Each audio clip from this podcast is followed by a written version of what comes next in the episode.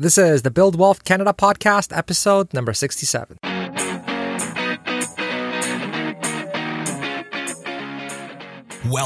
to the Build Wealth Canada podcast, where it's all about becoming debt-free, accelerating your wealth, and taking control of your money. Now, here's your host, Cornel Schreiber. Hello and welcome to the Build Wealth Canada show. Today, we're going to cover two main subjects. The first will have to do with best practices when it comes to sticking to your investment plan. It's easy to do so when the markets are doing great and we're seeing double-digit returns like we did in 2019. But what about when we're experiencing things like a rapid 30% decline, which we've experienced in early 2020 due to COVID-19? So to help us discuss this, I have Brendan Wood on the show, who is one of the founders of Passiv, a Canadian fintech company that builds tools for DIY investors like myself, and I'm basically a huge user of their tools. So Brendan grew up in Newfoundland. He earned a master's degree in robotics and eventually switched to software engineering as a career. And Passiv, his company, started out as a personal app that Brendan used to manage his retirement investments and eventually evolved into a global investing service.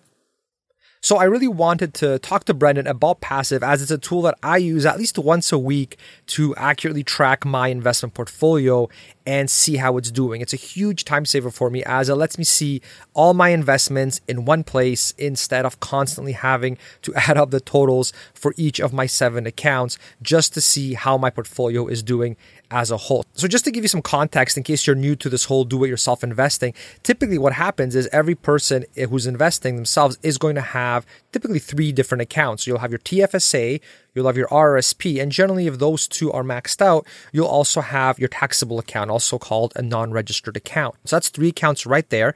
If you have an RESP, so if you have kids, you should be investing in an RESP as well. So now you're up to 4 accounts. Now, if you have a partner also, then they will have 2 to 3 accounts themselves. So they'll have a TFSA, they'll have an RRSP, and they'll have a taxable account, also known as a non-registered account. So essentially you're dealing with 7 different accounts. And so if I want to know how my investments are actually doing as a whole, I essentially have to log into my account, log into my wife's account, go into each account, add up all the totals in the spreadsheet just to get a total. So it's not fun. It's annoying. It's manual labor essentially that you have to do just to know, hey, how's my portfolio doing? How much cash do I have in my accounts? That those dividends got issued. How many dividends did I get? So it just becomes this really annoying thing. And so what I like about Passiv, and the reason why I've been using it now for quite some time, is because it's all integrated with Questrade, which is who I use. And so I basically get to see everything all at once by just logging into one account, which is my Passiv account, and I see everything and I get all the reporting and all of that. So I'm a huge nerd when it comes to efficiency. I love that stuff, and that's what Passiv does. So what's also really neat is that if you've taken my investing course, then you know that I supply spreadsheets that you can use to help automate the rebalancing of your portfolio. Well, what's neat about Passiv is that they actually automatically calculate how much you should buy of each of your investments to get back into balance. So you don't actually have to use a spreadsheet anymore for your rebalancing if you don't want. So I like to use it to basically double check all my work. So it's super helpful if you do like using spreadsheets too.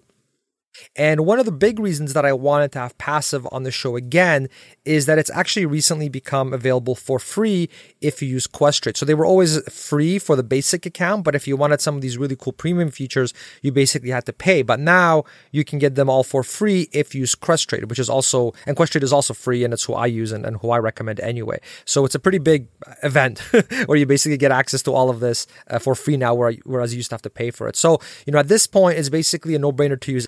And it gives you the reporting and automation you don't get through Questrade. So it's pretty awesome in that regard. And in a way, it gives you a lot of that automation that you get through robo-advisors without having to pay the higher fees that robo-advisors charge. So, I'm definitely a big fan of that, especially now that you can get access to all the features for free. So if you want to check them out, I definitely encourage you to check them out. It's over at getpassiv.com. Passiv is spelled without the E at the end. Or if you're having trouble remembering that, you can just go to buildwealthcanada.ca/Passiv, and you can spell that with the E, without the E. That's just automatically going to forward you to getpassiv.com. And then to get those premium features for free, basically you just have to go to getpassiv.com, you sign up for the free account, and then you just follow the prompts to connect your Questrade account to Passiv, and then you just accept the upgrade offer and you're essentially done. Whereas if you're an existing Questrade user, just go to getpassive.com, you log in, you get a free account. And then if you see that you don't have all the premium features, just go to settings. And then in that subscription panel, you'll see a button where you can basically click to get the free upgrade. So that's it. So that's essentially how you get all the premium features for free now, as long as you're with Questrade. All right, and before we get into it, I also wanted to give a quick announcement that I've taken over the Canadian Financial Summit and I have free tickets for you. So the conference is 100% online, so you can view the talks from anywhere. It's specifically for Canadians. It's taking place in September, and I'm bringing on over 25 Canadian personal finance experts to share their best practices to help you retire early, invest better, lower your fees, pay less in taxes, and help you learn the best practices when it comes to personal finance and investing so that you can hit your financial independence number years earlier. And that's really the main objective for me, is if you're able to quit your job or just do whatever you want because you've hit your financial independence number, if you're able to do that years earlier, then basically I've done my job with this conference. And so collectively, the guests have hosted over 600 podcasts. They've wrote over 20,000 blog posts. They've been featured in hundreds of media articles from major news and financial publications in Canada, such as the Globe and Mail, the Financial Post, Global News, CTV, Yahoo Finance, and many, many more. So because I'm running it, I get to give away free tickets to the entire event. And so to get them for free when I release them, all you have to do is sign up anywhere on buildwealthcanada.ca. So that's just the main site, the main podcast site. So that's buildwealthcanada.ca. And that way, if you sign up there, I have your email and I can basically send the free tickets to you when I release them. And also as a bonus, when you sign up, you'll also immediately get my PDF guide on the other top personal finance and investing tools that I use in Canada. So it's all free, and all you have to do is sign up anywhere over on buildwealthcanada.ca. All right, so I look forward to seeing you there. And now let's get into the show. All right, Brendan, welcome to the show. Thanks for having me, Cornel. So Brendan, I'm excited to share how I use Passiv just because it saved me many, many hours at this point, and it makes checking up on my investments really convenient. But I'm curious to hear from you how others are using it, selfishly, just in case maybe there's some cool feature that I don't even know about yet, because I really want to learn everything I can just in case I'm missing something. But yeah, everything I've been using so far has been fantastic. So are there any features or use cases that you see being used most often by your users? Well, I mean, the obvious one is, probably what you're using it for as well. It's like the headline feature is running your own balanced portfolio inside a brokerage account, right? That's what it was designed to do, and it was designed to do it with ETFs. It can do it with stocks as well, but most people, they focus on the ETFs because that gives them, the broad diversity that they're looking for in their assets. So that's clearly the number one use case, but there is a lot more to it than that, right? So one of the things that surprised us when we built Passiv originally was that a lot of people actually had stock picks in their portfolios as well. So when we built it originally, it was like, well, people are just going to hold ETFs and they're going to follow the couch potato portfolio exactly, and they're not going to make speculative bets, and it's going to be very simple, And a few months after we had launched the product and we had a little bit of data on how people were using it, we found that people were actually picking stocks on the side. And it was a problem for our app because we built it around the assumption that they wouldn't be doing that. And so we were always saying, oh, well, you should just sell that stock pick because it's not a part of your target portfolio, Right. And yeah. So you built it assuming that, or like for the ETF index investing purists like myself. And then, but the reality is that some people like to take that, from what I've seen, maybe 5% of their portfolio and just use that for speculative type investments, right? Exactly, yeah. So we like to call that core and explore. So you have your core portfolio of balanced ETFs and then a few speculative picks on the side. And that's fairly common. Probably about a third of Passiv users do something like that. And it was something that we had to kind of scramble to address in the early days because for that segment of users, Passiv just wasn't working for them at all.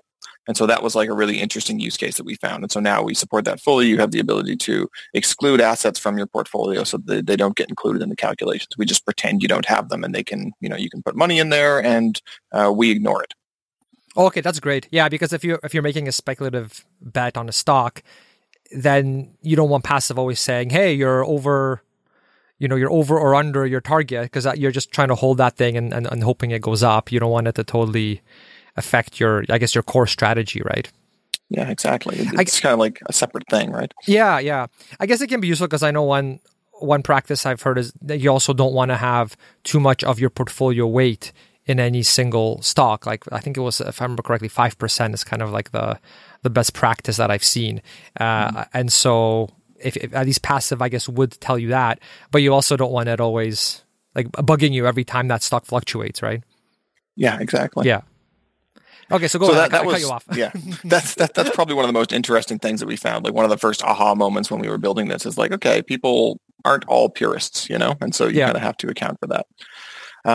In terms of the balanced ETF investing stuff, like that was kind of the original use case, and allowing people to exclude stocks is really just reinforcing that you're able to do this while doing your other thing on the side. That's fine, you know.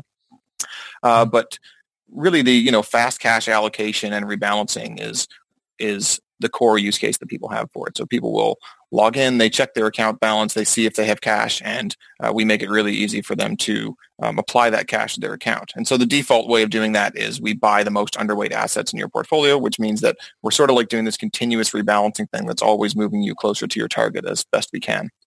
And you only, I actually, as a passive user for years, I didn't have to do a full rebalance on my account up until this whole COVID disaster a couple months ago, right? And that was the first time when the markets went out of whack enough that I actually had to sell some things in order to rebalance. Mm-hmm.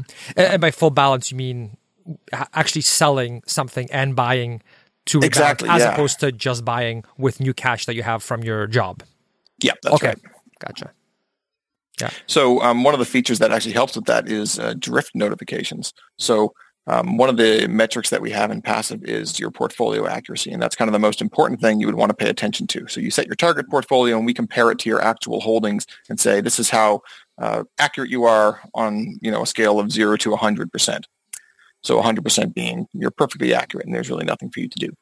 So you can set a threshold that says if your account accuracy drops below, say, 95%, we will detect that and fire off an email to let you know, hey, the markets have shifted and you've fallen below this threshold, which you set for yourself. You might want to log in and decide if you want to sell some things to rebalance or maybe just put more cash in to make up the difference. For sure. Yeah, I really like that feature. I find it really useful. And usually I don't get those notifications because the portfolio doesn't drift so drastically. But with this whole COVID thing, we did have, I did have that trigger on my end. And I remember getting that notification from you guys saying like, hey, by the way, you're actually off your allocation now because of the craziness that's been happening. And I like that, right? Because it's like a push notification. So it's, because it's easy to forget when we're all busy to rebalance our portfolios. But this way, it's a reminder saying, hey, you're off. And I remember, actually taking that email and saying, okay, let's rethink this. Let's actually focus on this now because, I mean, it is a significant thing for managing your own portfolio 100%. Yeah, definitely. In terms of other use cases people have, so on a smaller scale, people will do things like they'll group their accounts together to manage them more easily. So instead of, like if you have, say, a tax-free savings account and an RRSP, instead of managing them separately, in passive you can merge them together as a single portfolio and set one target for both of them. And it kind of like manages them together and makes sure that as a whole, they meet that target. And so it just kind of gives you fewer things that you need to really worry about. So in my case, I have 6 accounts.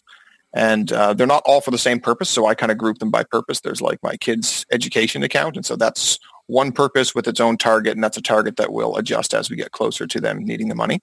And then there's my retirement assets, which is pretty much everything else all grouped together.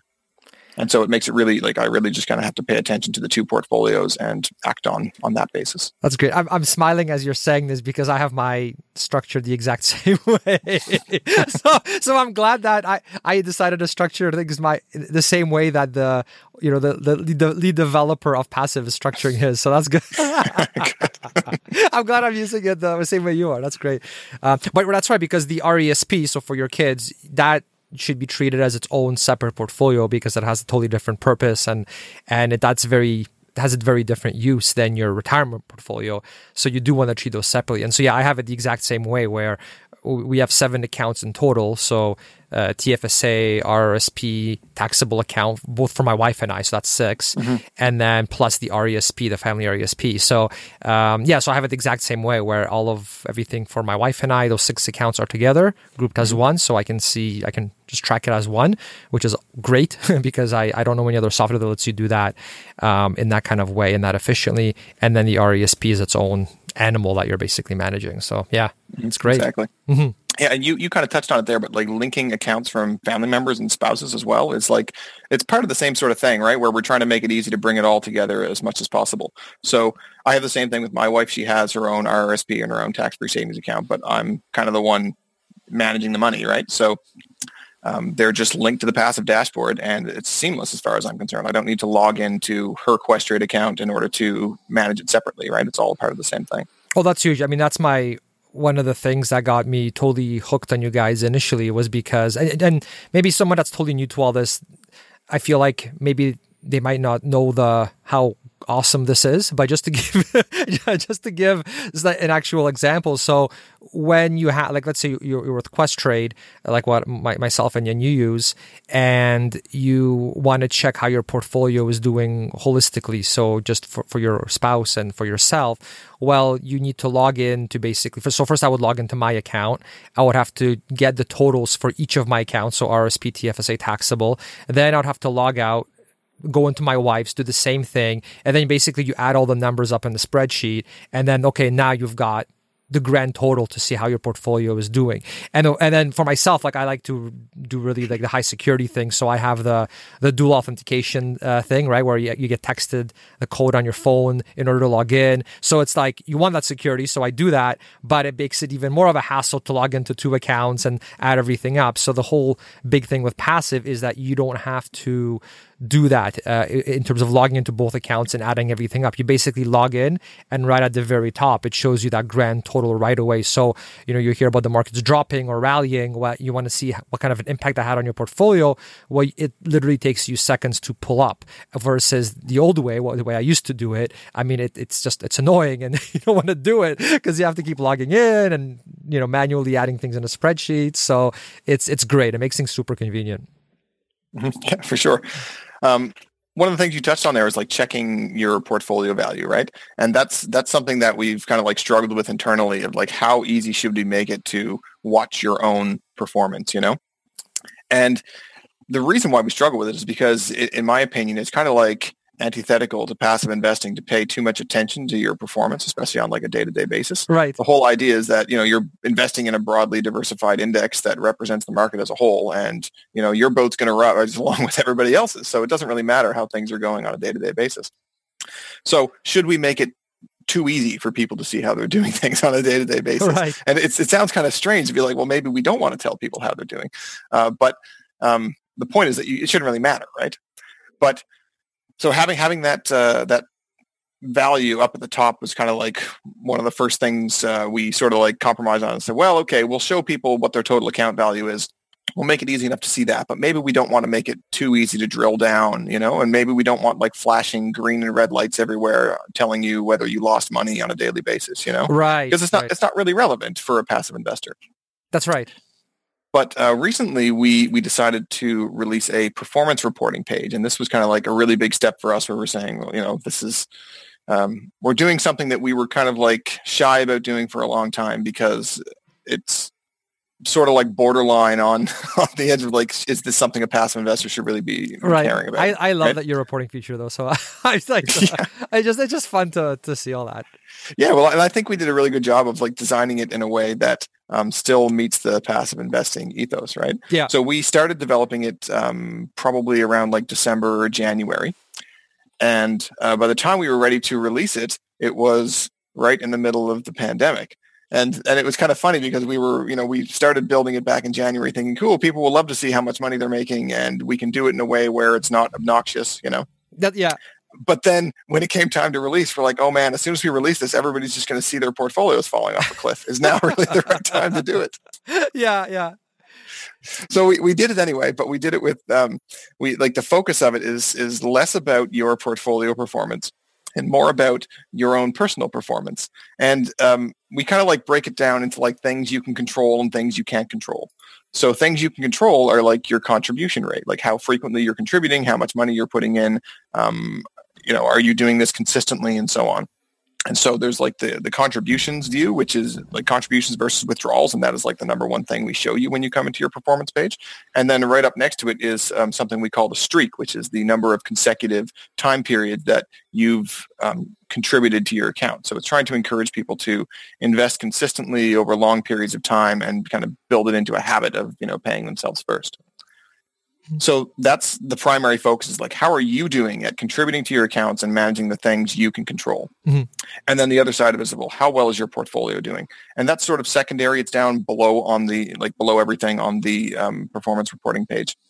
But again, we show you, well, here's how your contributions have done over time in terms of like, here's your total contributions to date minus withdrawals. And then there's another graph on it, which is like, here is your investment performance over time, like how much money you've made on the whole from investment gains. And so we show you those two graphs so you can very clearly see a difference between what you're doing versus what the market's doing. Mm-hmm. Yeah, I really like it. It's I was so impressed by it because, I mean, I've seen my share of reporting tools, but I like how it, to me, at least, I don't know, I'm guessing this was intentional. It sounds like you guys talk, okay, what's all the things that people may want to know and what's truly important and what's the bottom line people want without overwhelming them with a million stats. And then you basically just pick the most kind of important, most useful, most relevant information to get a really good snapshot of how your portfolio is doing. And so I just think you guys did a great job on being so selective in picking and choosing what to show and what not to show. Because, I mean, this is investments, right? I mean, you could create like a 50-page report of stats if you wanted to, you know what I mean? Exactly. Yeah. And then people get overwhelmed and it's like so much of this is not relevant, and now what, people are going to start speculating based on this, that, you know what I mean? And you don't want that. You're a passive index investor. So I just think you guys did a really, really great job. And I will say too, I mean, from if you're in the accumulation phase where you're still saving for your retirement, the things you mentioned are obviously very useful. But I mean, for myself, we're now in sort of that where we're actually living off our investments. And so I thought it was neat as well to see some of the information you have on there for dividends. So I could see, okay, it actually shows me, automatically calculates my average monthly dividends if it was all, you know, split on a monthly basis. And I can say, okay, all time, how much have I gotten in dividends, right? And so that, I find that's useful, right? Just from a cash flow management perspective. So, okay, I know typically I'm going to get around this much in dividends every 3 months. And then how much of my ETFs do I have to sell to make up any sort of shortfall from what I want to spend? So it helps me, I found, you know, as someone that's actually also living off their investments now, it was useful just for cash flow management purposes as well. And it's just super interesting. And it's really fun to have to be able to go to that all-time tab and say, okay, ever since I started investing, how much have I actually made in terms of capital gains and in terms of dividends? So that's a really fun thing to see, I find as well. As long as the markets didn't just tank 30%. But, yeah. I wanted to mention that I think you guys did an awesome job on that. I'm a huge fan of it. Oh, thanks. I appreciate it. Yeah. I'm pretty happy with how it turned out as well. Like, you know, like I said, we were concerned about doing it and like doing it wrong. And I think we've kind of like struck the sweet spot, which is a nice balance. Yeah. Yeah. I mean, I just love it because, I mean, there's just, like I said, there's so many things you could show, and it's such a, it's not one of those things where like the more you show the better, because that's not necessarily the case with investing, right? Especially if you're a passive investor, you just want you want the bottom line, right? And that's what you guys did. Right. So, yeah. Is there anything else that you wanted to mention? I keep interrupting. I'm just so I really like this tool, and you guys added all these features, especially the reporting, and so it's got me really excited. So I just keep jumping in, saying how much, telling you what I like. I mean that's like the main stuff, right? We actually make a conscious effort to keep the features relatively clean cut and to a minimum. One of the things that one of the reasons why we started Passive is because we found our brokerage dashboards just had way too much going on, and it made it very difficult to focus on, you know, the task of how do I actually manage a balanced portfolio on a day-to-day basis. And yes. So kind of the fewer things we have, the better, in my opinion. But, you know, some things are important, and we are kind of like exploring new things, but it's also, it's always like tempered by, well, are we going to make the product worse on the whole by adding all these extra features, you know? Mm-hmm. Yeah, I mean, if you want the nitty gritty, you can just, anybody can still go into their Questrade account and pretty much look up anything, you know, and be as granular as you'd like. So it's, everyone still has that option. But I find usually it's like, okay, I don't want to spend 2 hours adding up things in a spreadsheet. I want to just kind of get the bottom line, and I want to have it for both myself and my spouse, right? I find that's a big thing, because even when you look at all that granular stuff in Questrade, well, that's only for one, you know, it might be for only one of your accounts or for all of your accounts, but then what if you have a spouse? You have to now incorporate everything that they have too, right? So so that definitely a big shortcut from what you guys did. Mm-hmm, yeah, for sure.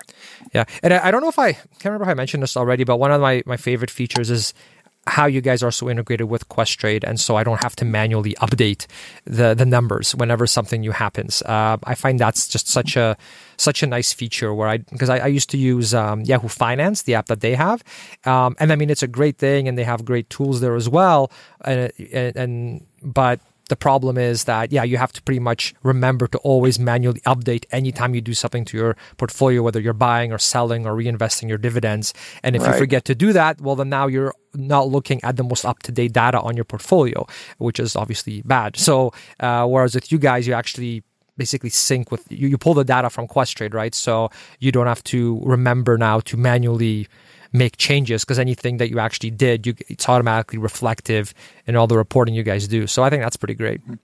Yeah, me too. That's like, it's almost something that I forget about, because it's something we've been doing for so long, right? But that's really one of the core features, is not having to do manual data entry. Not many people know this, but Passiv actually started out as like a manual portfolio tracker thing. Back before it was called Passiv, it was called Rebalancer, and it was like a really simple tool that would allow you to enter your current holdings and set a target, and we would do the calculations and tell you, here are the trades you need to make in order to follow that, right? And nobody used it. It was, you know, it was probably in 2016 that I launched this, and you know, it was posted around the internet several times, and people would come in and they would look at it, and they just wouldn't use it. Mm. And eventually I realized, well, it's because it's not really a quantum leap over a spreadsheet, right? Like people, if you're already doing this kind of investing, you probably have a spreadsheet for it. And using an app instead of a spreadsheet to do the exact same thing is not really, it's not that much better. You know, you still have to manually enter all of your assets, right? Right. So integrating it with Questrade's API to pull that information automatically is, you know, the fundamental leap that made it super useful, in my opinion. Mm-hmm. I mean, yeah, I think it's a huge differentiator for you guys, because, yeah, like you said, if someone's not, well, there's all these tools out there already that do that. So it's like, well, how do you differentiate yourself, right?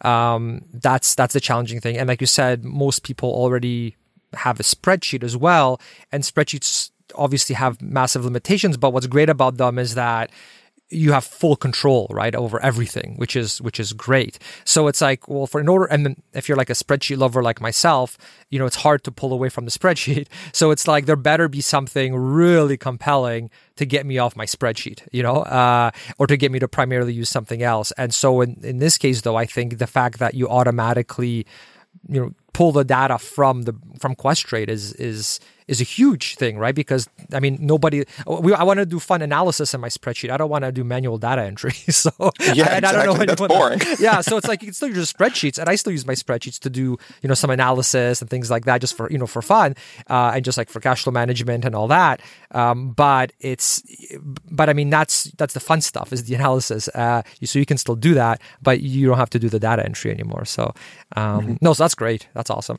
One other thing. So you talked about this a bit already, about how you will send notifications if you're off your allocation. So you basically set what allocation you want for your portfolio, and if the market shifts significantly enough, you guys will do that notification. I wanted to get your thoughts about when do you suggest people adjust their portfolio? Is there a certain percentage that you like to use? Like I use Larry Swedrow's approach, where he does the 5%. So if the portfolio drifts by 5%, either up or down, that's the signal to rebalance. And then if you have a smaller holdings like I have for emerging markets, I use 1.75 just for my personal stuff. So that's my approach. But what do you guys say? Like, what do you personally do? What do you suggest others use for that threshold? Personally, I use 5% as well. Okay. And I just it's not that I'm like following anyone's particular advice on that. It's just that I find that's a good number for me. Mm-hmm. In like I was saying earlier, like over several years of using passive, there was, you know, the first time that I actually fell below my 95% threshold was with this pandemic, right? And so it basically means that I didn't have to do any selling to rebalance at any point because it was always on target. Now I could have gone down to 90% if I wanted to, but if I had, then it wouldn't have triggered a rebalance during this pandemic, right? Which maybe that's not a bad thing, but you know, basically I looked at my accounts and was like, well, if it's off 5%, that's enough to justify spending $5 or $10 on a couple of trades to bring it back into alignment, you know? Mm-hmm, mm-hmm. Yeah. And interesting I mentioned that. So yeah, just for anybody that's maybe new to this, I mean, when it comes to rebalancing, sort of the traditional approach is that you sell whatever is now overweight and you buy whatever is underweight in your portfolio. And it's interesting that you said in your experience, this was the first time that you actually had to sell something in order to get back into balance, because before that you were just using whatever new money you had to invest to get back into balance. And I say it's interesting because I had the exact same experience. So when we were kind of approaching or trying to accumulate and both working full time and trying to get to our financial independence number, that's exactly basically how we would rebalance. I don't remember having to sell a single time because every time we got paid, every month, once a month, I would take whatever money we're going to invest that month and I would just allocate that money accordingly to get us to that correct balance. And so there was no selling necessary. So that makes things actually really nice and also affordable in Questrade, because with Questrade, you can buy the ETFs for free.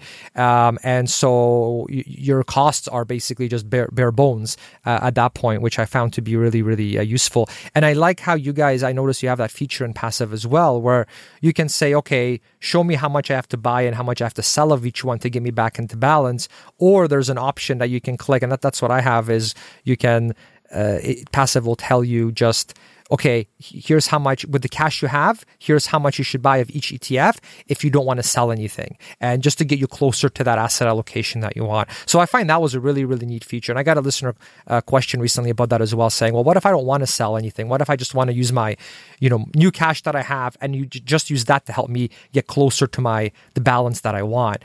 So you guys basically have automated that, which is awesome. Yeah, exactly. And actually trying to figure out how to do that calculation was interesting, because there's a lot of ways you could approach it, yeah. Right?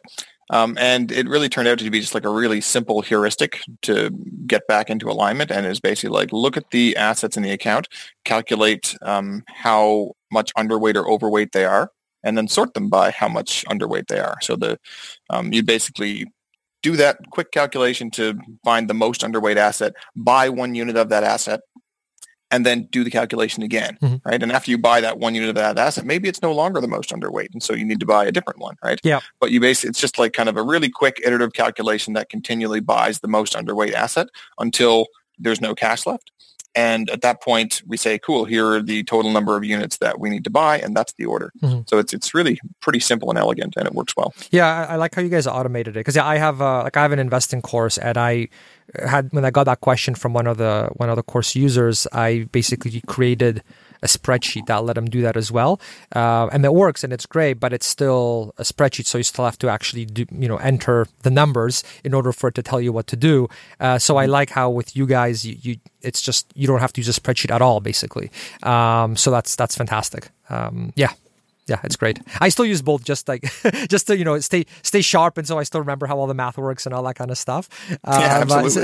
But, so I use passive kind of to double check my work and make sure it's all is good, and just to stay on top of it still. Because I'm like, automation's awesome, but for someone like myself who's in this field, I'm like, I also want to always know exactly how all those calculations work too, right? So exactly. Yeah. But there's a trust thing too, right? Like yeah. if you're relying solely on us, then you're kind of like trusting that we do it right. That's right. That we're making the right choices, Yeah, for sure. Yeah, and I remember, when I initially started using you guys, I basically compared what you guys suggested to get me back into balance to my spreadsheet that I have as part of the course. So I do use that spreadsheet myself, and I said, okay, am I recommending the same thing that they're recommending and vice versa based on these inputs, based on the math. And yeah, and it was consistent across the board. So I was like, okay, sweet. Like, you know, we're both doing our math the same way. Everything, it looks, you know, looks good. And you guys just have an automated way of doing it where it pulls that info directly from Questrade and automatically does it for you. And then the spread, I still think the spreadsheet's, you know, once again, useful because you do want to still understand the logic behind how it's calculated. I think that there's some value in that, right? Just like in, absolutely, yeah. Just like if you're learning math in school, you want to know how to actually like add things. You want to do it with a pencil first, right? Yeah. Like learn how to actually add instead of, well, the answer is you put this in a calculator and it tells you the answer. And it's like, okay, but do you understand the logic behind it? You know, I think there's some value in that. So no, that's great. And that's interesting that you use 5% as well. That's, I find that's a good one to use for sure. And then also too, one of the, I guess, big pieces of news that we should mention is that you guys told me recently that you can actually use Passiv for free now. Because before, when you guys were on last time, I remember there was like a free version, but then there was also a paid version. And now you can actually get that premium version for free as well. Can you maybe talk about that part as well? Right. Yeah, that's a really good point.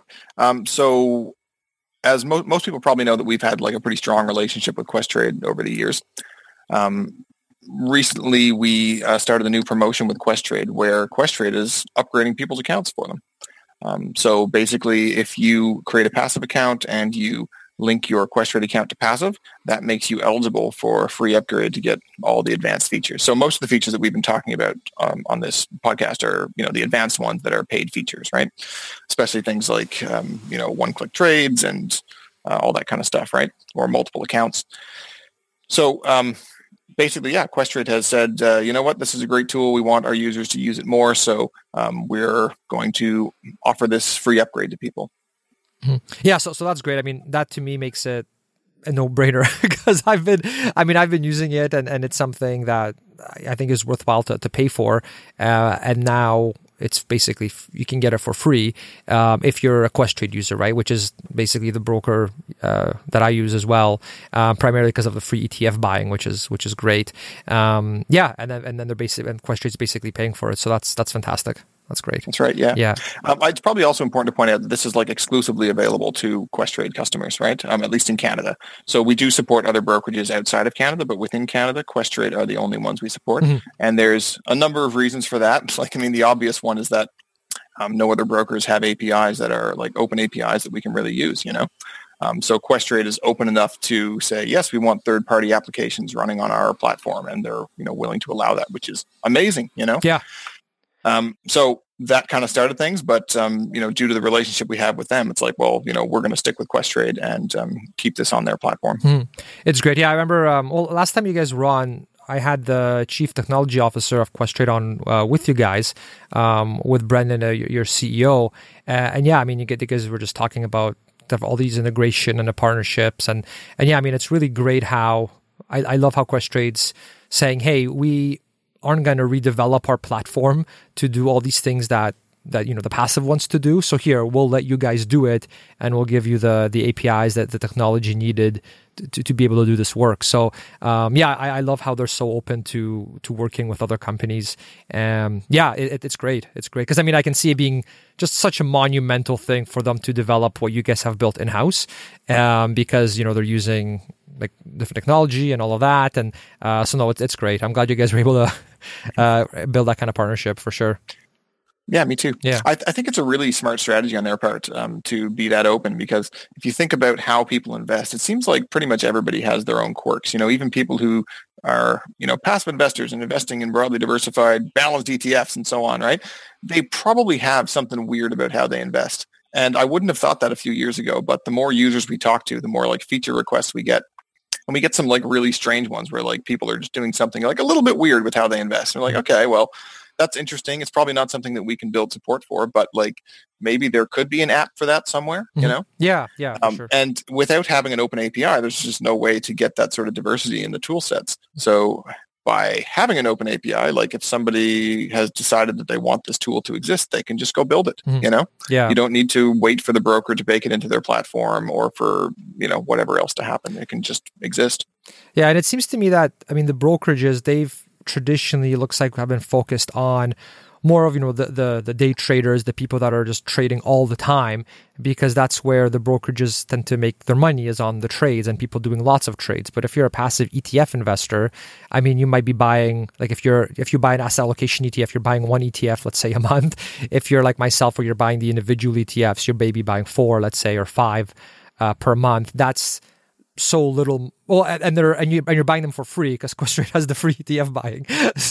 So I mean, yeah, right. So I can see it being hard for them to make a business case saying, okay, people are buying ETFs from us for free, and we're going to spend all this money building this giant, you know, platform where this is not a huge profit maker for us, because they, I imagine, make, you know, a lot of their money on the frequent traders, right? The people that are stock picking and doing, you know, multiple trades a day kind of thing. So I like how they basically said, okay, you guys, passive, you guys can run with this, and sort of gave you the tools you need to be able to do it. So that's great. That's great, because that's one thing that I found is with the brokerages, they weren't always the most user-friendly to beginner investors, right? Because the platform wasn't built for them. It was built for these people that are professional traders or want to be professional traders, not so much for passive index investors.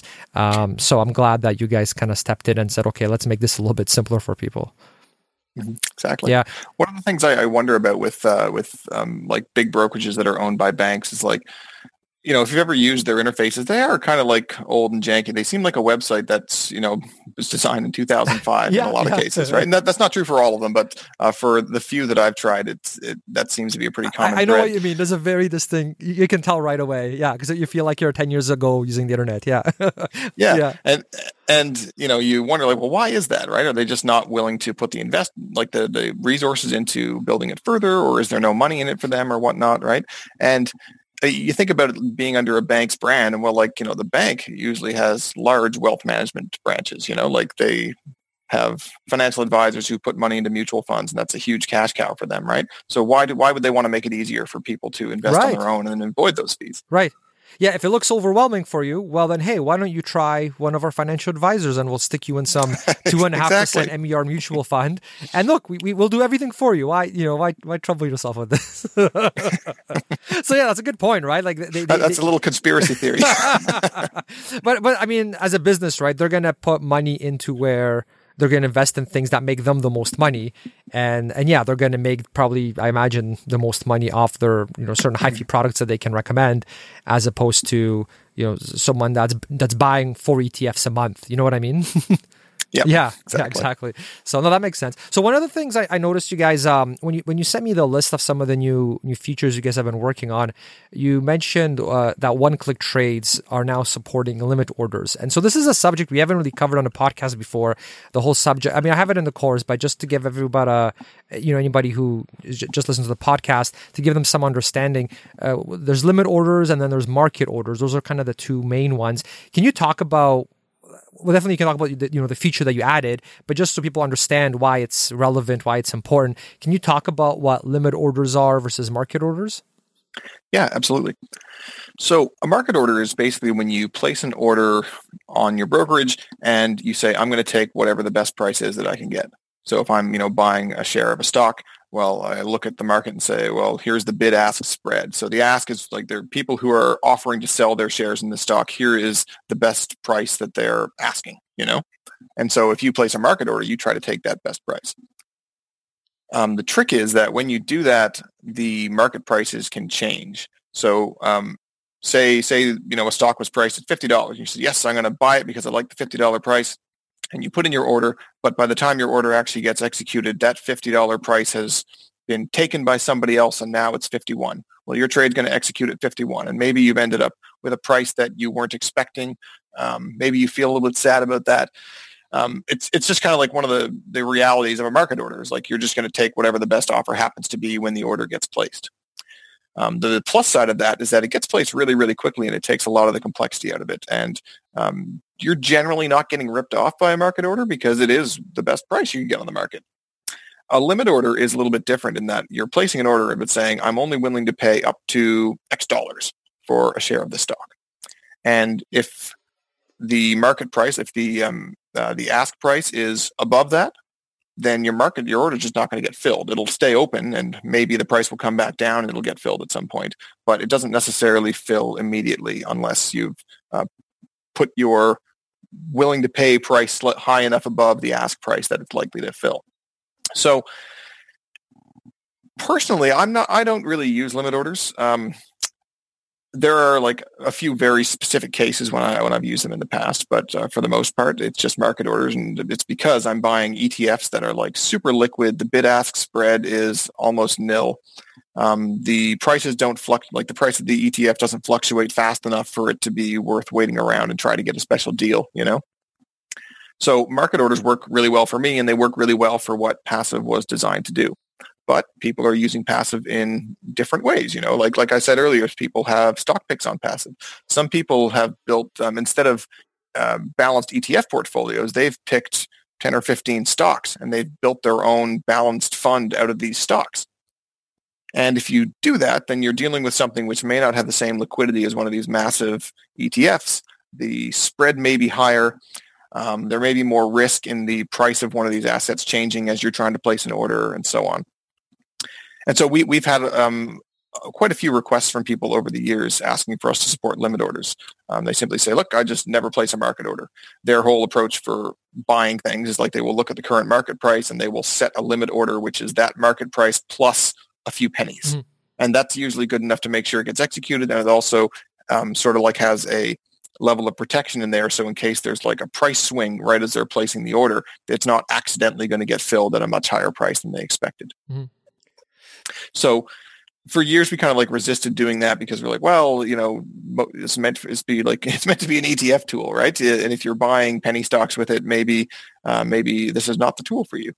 And so it's one of these like hard product decisions that we have to wrestle with is like, do we build this thing, which only a small minority of users might want to use, but it'll be really important to them to have it. Mm-hmm. So we actually did go and build this. We built it a few months ago. I think we released it in February, something like that.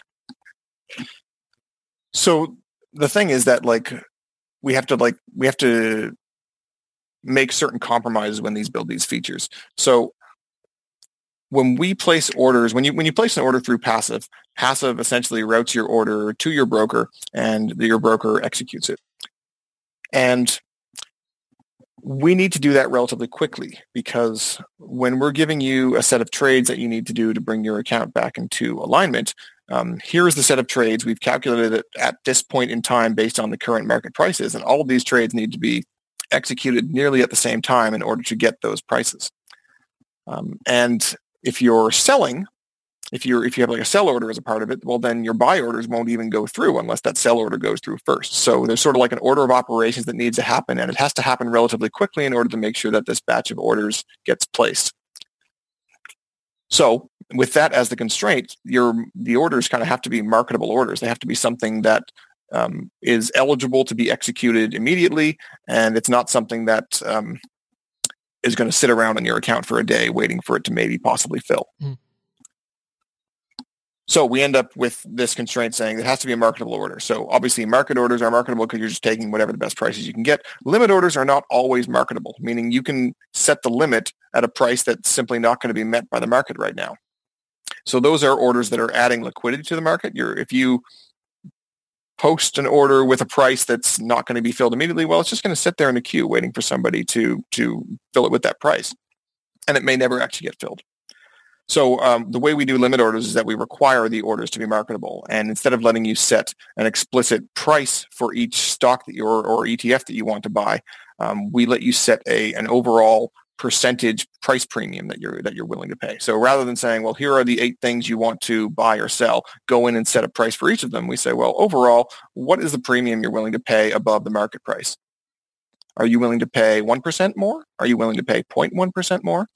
And so whatever it is, you can figure that, and we apply it to all of the orders. And that way, it's a very simple thing to do, and we make sure that the orders you place are marketable and very likely will get executed immediately. Gotcha. Yeah. So, and it still gives you that protection against a massive swing in price that might give you an unexpected execution. Okay, that makes sense. Yeah. So it's like a market order, but with a ceiling essentially, so that you don't get too surprised. You know, you're not paying more than you really were willing to. Exactly. It's like a capped market order. Mm-hmm. Gotcha. Have you ever, like, I mean, so the way I've always done it is when I was initially, trained on it and started investing, I was always doing the, limit orders, but make it a few pennies higher, if you're buying, and then kind of do it that way. But you said you primarily use market orders. Have you ever gotten burned using market orders where it was just, let's say the markets were just really, really volatile during that time of the day when you were placing the trade, and then, you ended up paying way more than you thought you were going to pay. And then, later the markets kind of stabilized back and you're like, oh, I wish I would have just, done a limit order. Did that ever happen to you with your experience? For most of my investments, no. Mm-hmm. The one case I can think where I had a little bit of a feeling like that was I actually had like a speculative stock pick about a year ago. So I bought some shares in Beyond Meat back when it IPO'd, and it did much better than I thought it would. And within a month of buying it, I was like, holy moly, I've doubled my money on this. I intended this to be like a really long-term, investment in the space, and it's doubled its money, and it's crazy volatile, and I don't see how this is justified. I can't handle the stress. Right. So I was like, I'm just gonna get out. Cash out while you're ahead. Yeah. It's so volatile that it's making me want to check how it's doing every day, yeah. Which is not the point, right? So I decided to sell that, but it happened to be on a day when it was like super volatile. So I remember logging into Questrade to sell this, and I went for a market order, just, sell it whatever you can get. The current price on it was like $155 a share or something like that. And when it actually executed a few seconds later, I'd only got like $150 for it. Mm-hmm. And I was like, wow, that's kind of odd. Why is that? And so there was like a bit of a larger bid-ask spread than I had thought at the time. But it also did seem to be a little bit lower than I was expecting. Mm-hmm. I mean, overall, obviously I was still happy with it. I doubled my money on it, right? But that's one of those cases where I was like, well, maybe I should have made a limit order. But, also in the past, like maybe 10 years ago when I was first getting into, buying stocks and stuff, whenever I tried placing a limit order, I always found the market would move against me and it would just never get placed. Okay, yeah. and then I would have to come back in and place a higher one. Whereas if I had just taken the market price in the first place, I would have had a better price. But it's annoying. It feels like eBay, right? Where you're like, okay, I got to increase my bid because someone just abandoned me. Okay, I got to increase it again. And you just keep increasing. Yeah. Yeah. And then at the end of it, you're like, if I had just bought it and what it was, then it would have been fine, Yeah. I think it's an important, it's kind of a, I guess nuance maybe a bit of investing, but it's worth mentioning. I mean, I had someone reach out to me recently. Like I said before, I've always done the limit orders, doing a few pennies up, and that's what I teach others as well. But I had one lady that took the course, and she was doing what you said. We're like, okay, put the limit order in, but the market kept moving, right? And I guess she was trading during a pretty volatile time, and so the price just kept going up and up and up. So every time she put her limit order in, it would be below what it's already trading at, and so she just wasn't. So she got frustrated, and she's like, forget it, I'm just going to do a market order. And so she switched to market order, and then she's like, Cornel, it was way more than I thought it was gonna. Like, I know you told me limit orders, but I didn't want to keep changing it. So I just said, forget it, I'm going to do market order. And then it was like, wait. And that, it was more than what she was expecting. Right, and so it kind of left a bit of a sort of bad taste in her mouth, right? Where so I told her like, okay, well, trade more like during the lunchtime as opposed to like right when the market's open or right at the end where they tend to be more volatile. But I mean, that's kind of I think it's worth. Because it's one thing where you know what you're going to be spending on something. It's another. I can see it being like a psychological thing where it's okay. I'll buy whatever it's at, and then you see the market spike, and then you're like, "Oh, I wish I didn't just let it buy it out whatever it was at, and I would have missed the spike." So, that's an interesting. It's an interesting one. You said there was a few times that you did use limit orders. When was that in your case? Oh, this was almost 10 years ago. Okay. Back when I first opened a brokerage account, I bought some shares of AMD, and this was in like the bad years at AMD, right? But I was doing a master's degree in GPU computing at the time, and AMD GPUs were amazing, and I really liked their overall strategy of building these CPUs with GPUs embedded on the chip, so integrated GPUs. And basically, as far as I'm concerned, they were very, very much ahead of the time in developing that sort of stuff and going heavy on the massively parallel processing angle. And so at the time, I was like, well, look, they are like super low valued. I'm just going to buy some AMD and this strategy will pay off for them. And so I used limit orders to do that. And every time I did, like I swear every single time I put in a limit order saying, I'm just going to, bid a few pennies below the price and get a deal, right? It would just move in the opposite direction. And it was super frustrating. And I'd end up spending hours trying to like shave a few pennies off of one of these stocks. And I learned a bit of a lesson from the AMD stuff as well, though. So if anybody is like familiar with, AMD in particular and how they've done over the last few years, the strategy did pay off for them, but it wasn't until the next generation of chips. So when I invested in 2011, it was probably 2013 or so by the time I got frustrated and pulled out, and I'd lost 70% of what I'd put in, right? Mm-hmm. And I was thinking, AMD must be dead. I guess whatever they did didn't really work out for them. That's too bad. And now they're worth, probably 10 or 20x beyond what it was when I sold, right? Mm. And so it's kind of my thinking was right, but I was off by 7 years. And that's the whole timing issue, right? I was right. You can be right still be wrong. Yeah. That's why I try not to pick stocks for the most part. It's too easy to just not understand what the market is doing. Even with you look at what's happened with this pandemic, right? And a month or two ago it was all doom and gloom, and people's portfolios are down 30%, and holy moly, the whole world economy has ground to a halt. That's never happened before. This could be really bad. And now we're pretty much back up at near all-time highs. Yeah, I don't understand how that's possible. It's so close now. If I had been a betting person, I would have shorted the market really hard, a month or two ago. And I probably would have lost my shirt for it. Mm-hmm. So, I kind of look at these things and be like, maybe I really don't have an edge and I should just stick to the passive investing strategy. Yeah, it's hard because there's the professional investors and then there's the non-professional investors who are speculating. But if they're doing it in masses, right, then that can really change things as well. I don't play that game either. I'm just long-term, basically purist index investor. And mm-hmm. I don't know, it's been... It's definitely got me through this whole pandemic volatility, and it's been fine. So I'm with you there as well. I don't do any stock sort of speculating or shorting the market or anything like that either. One thing before we move on, I wanted to mention too, because just to finish out that whole conversation about the limit orders and the market orders, one thing that I just thought I'd mention because it throws some people off, and I got this question recently from someone, is that when you see the prices, let's say on Questrade or anywhere, typically they are delayed by around 15 minutes. And so the question I've gotten from someone was, okay, it says the ask price is, let's say, $10. So I say, okay, $10.02, let's say, just to give a bit of a buffer, and then it doesn't close. So they're like, well, what's going on, right? I bid over what the ask is by a little bit, and the order is still not closing. What's happening? And it's like, well, the price is actually delayed by 15 minutes or around there. And so by the time you place that order, the market might have already moved way up. And so you might have actually missed that. And so that's what's happening there. And I remember my understanding is that you can get actual live data, but then that's an extra basically service you have to pay for. And that's more for day traders or people that are, that really need that immediate stock price information.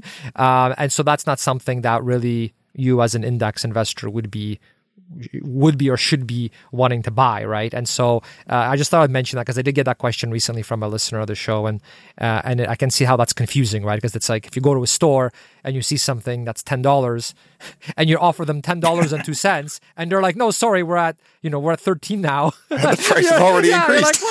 What the price says $10 and I give you more than what you're asking.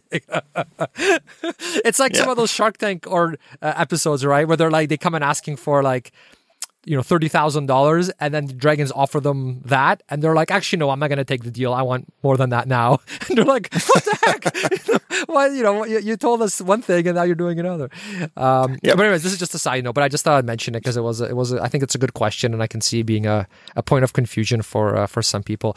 So let's move on. One of the other things I noticed you guys added was the advanced currency handling.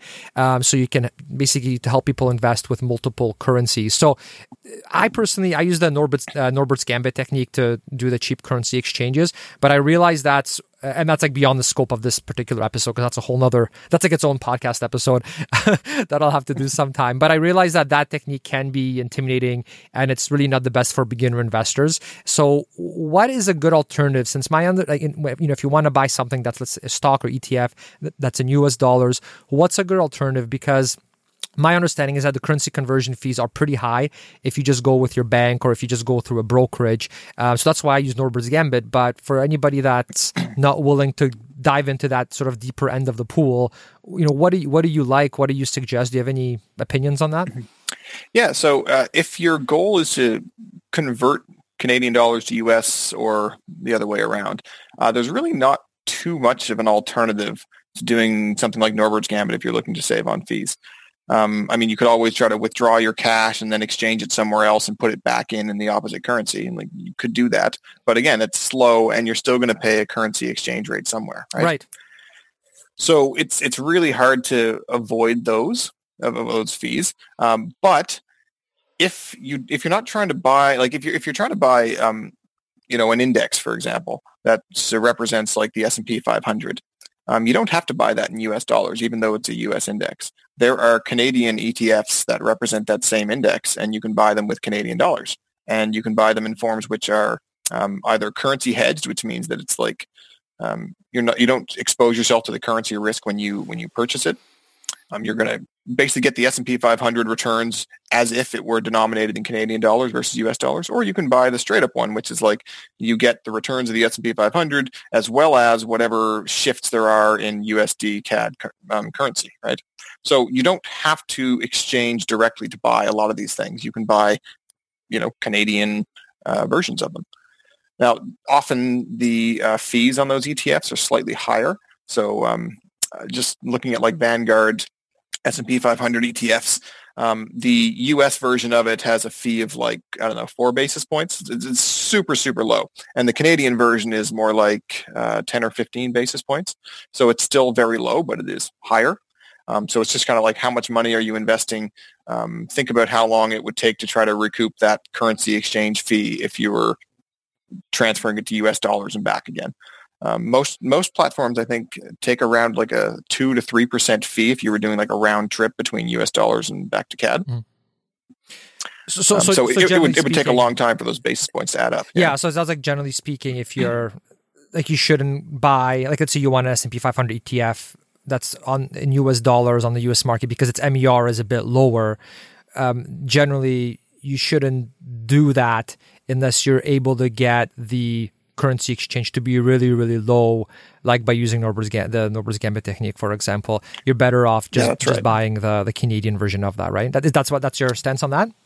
Yeah, that's right. Yeah. And like, the reason is like, the brokerage, they'll charge, 1.5% or whatever for moving your from one currency to another, which is a lot, right? Yeah. Like that's a substantial amount of money, but your bank is going to have the same rate or worse, you know? So you need to go to like an actual Forex clearinghouse to get your money changed and get a better rate. And even then, they're still going to take a piece of it because that's how they make money. Right. Yeah. So it's kind of like, in your effort to lower your MER by a very small amount, you're paying way more than that just on the currency exchange. So it's like, what's that expression? Don't miss the forest for the trees, or whatever that is. Something exactly. Like that. Yeah.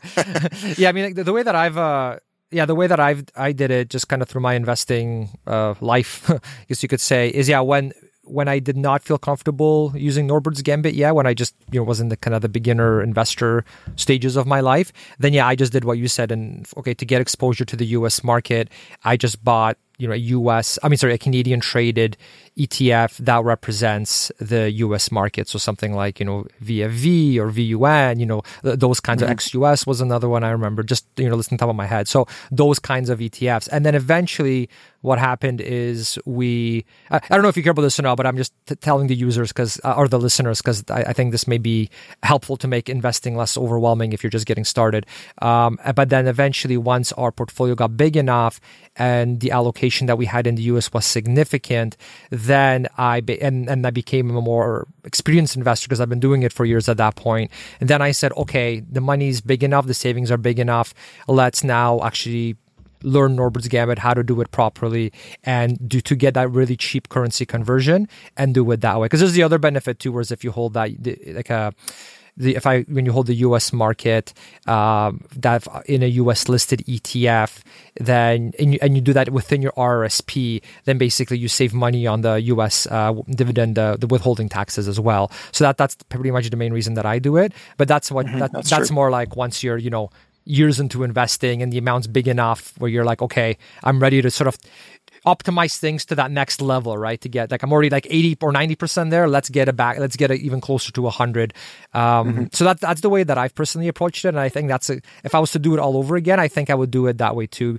Because you do want to I think that's exactly the right way to do it. Okay, yeah. Awesome. Yeah. Because you want to get your sea legs under you at first, right? You want to, you're right. Be like, I'm going to buy my first ETF. Oh, and let's do Norbert's Gambit. Because if you go down that rabbit hole, you're going to get overwhelmed. At least I would have. If I started investing, I looked into it and I was like, okay, I'm not ready for this yet. Let's invest for a few years, get comfortable, and then we take it to this next level.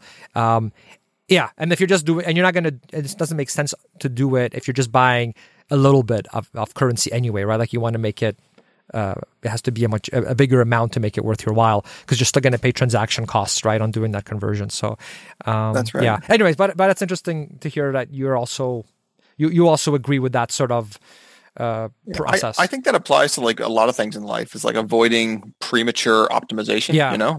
Don't make things more complicated than they need to be until it actually matters, Yeah. We have the same thing in software development, we think about the trading engine that we've built to calculate what people need to do with their account in order to follow their target. And it's getting pretty complicated now because of, the currency handling we have and the multiple accounts and being able to group accounts into portfolios and all that stuff. That makes the calculations fairly complicated. And at this point, the calculations are a little bit slow. They still happen quickly. And as a user, you won't notice that they're particularly slow, but when you're doing it for thousands of accounts on our servers, it adds up. And so, for us, we look at it and we're like, well, we could optimize it. We could probably make it 10 times faster if we did X, Y, and Z. But when we do these things, we know that we're actually going to be making the code a lot more complicated. We're probably going to be introducing really subtle bugs. It's going to make the code less maintainable so that it takes more time to fix it and change it as we add more features. So it's one of these fundamental trade-offs where it's you can have it fast or you can have it correct and good, right? For sure. For sure. And then, when you try to optimize things too fully, too quickly, it's easy to get out sort of paralysis analysis and overwhelm, and then just kind of put on the back burner and say, okay, I'll keep researching it. I'll keep looking into it. And then it's okay, a year has gone by. You still haven't, you have the money sitting in cash. You still haven't invested. You might have just missed a really big, rally just because you were trying to get 100% optimized right off the bat. You know what I mean? So I think there's something to that as well. So I think, it's okay to start off 80% optimized and then just keep moving towards that 100%. And then the little minor optimizations won't even make that big of a difference if your portfolio isn't that big anyway. So total side question. At what point do you think people should start to really start optimizing their portfolio to kind of the further, more advanced levels, using Norbert's Gambit, for example? Well, it's definitely, there's definitely a continuum of optimization, right? So you could say the easiest way to invest is to just put money in your savings account, and you're not really investing, but you are saving. And, the bulk of your performance, at least in the short term, is just how much you save, right? Right. So you can do a pretty good job at investing if you're just dumping money into a savings account for the short term, And then, the next thing is, let's make it a little more complicated. We can put money into mutual funds or into a robo-advisor. So it's a fully managed option. We don't need to think about it. It's very easy. And probably the money will grow a little bit, and that works as well. And then the next step is, once I have, say $50,000 or whatever, right? Once it's enough money that the fees start becoming important, now you think, maybe I should consider a DIY approach if I have an appetite for that, right? And you could do something like a basic couch potato portfolio or something, right? And then once you have a few $100,000, then you're okay, now the fees on this there are still fees and there are still costs and there's, withholding taxes. If I optimize this, then I can save so many dollars a year, right? So I always try to convert it back to like equivalent dollars per year. You know, how much is it actually costing me to not make these changes? What's the opportunity cost? Yeah. And I personally, like, I'm still on a very basic couch potato portfolio.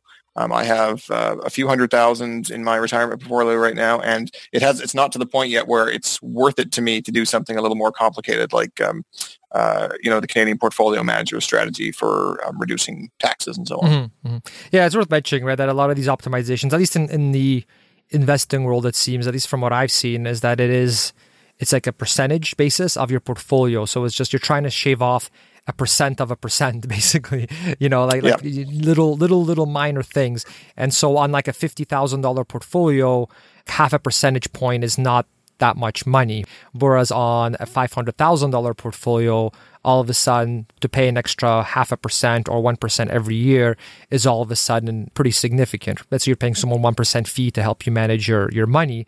Well, on $1 million portfolio, that's $10,000 a year that you're paying them, right? So then it's this question of, well, are you getting good value out of it? Whereas if your portfolio is only 50,000, well, 1% on that, it's still something, right? But it's obviously a lot different than the $10,000. So so I like your approach of just actually thinking, okay, how much am I really paying for this based on where I'm at?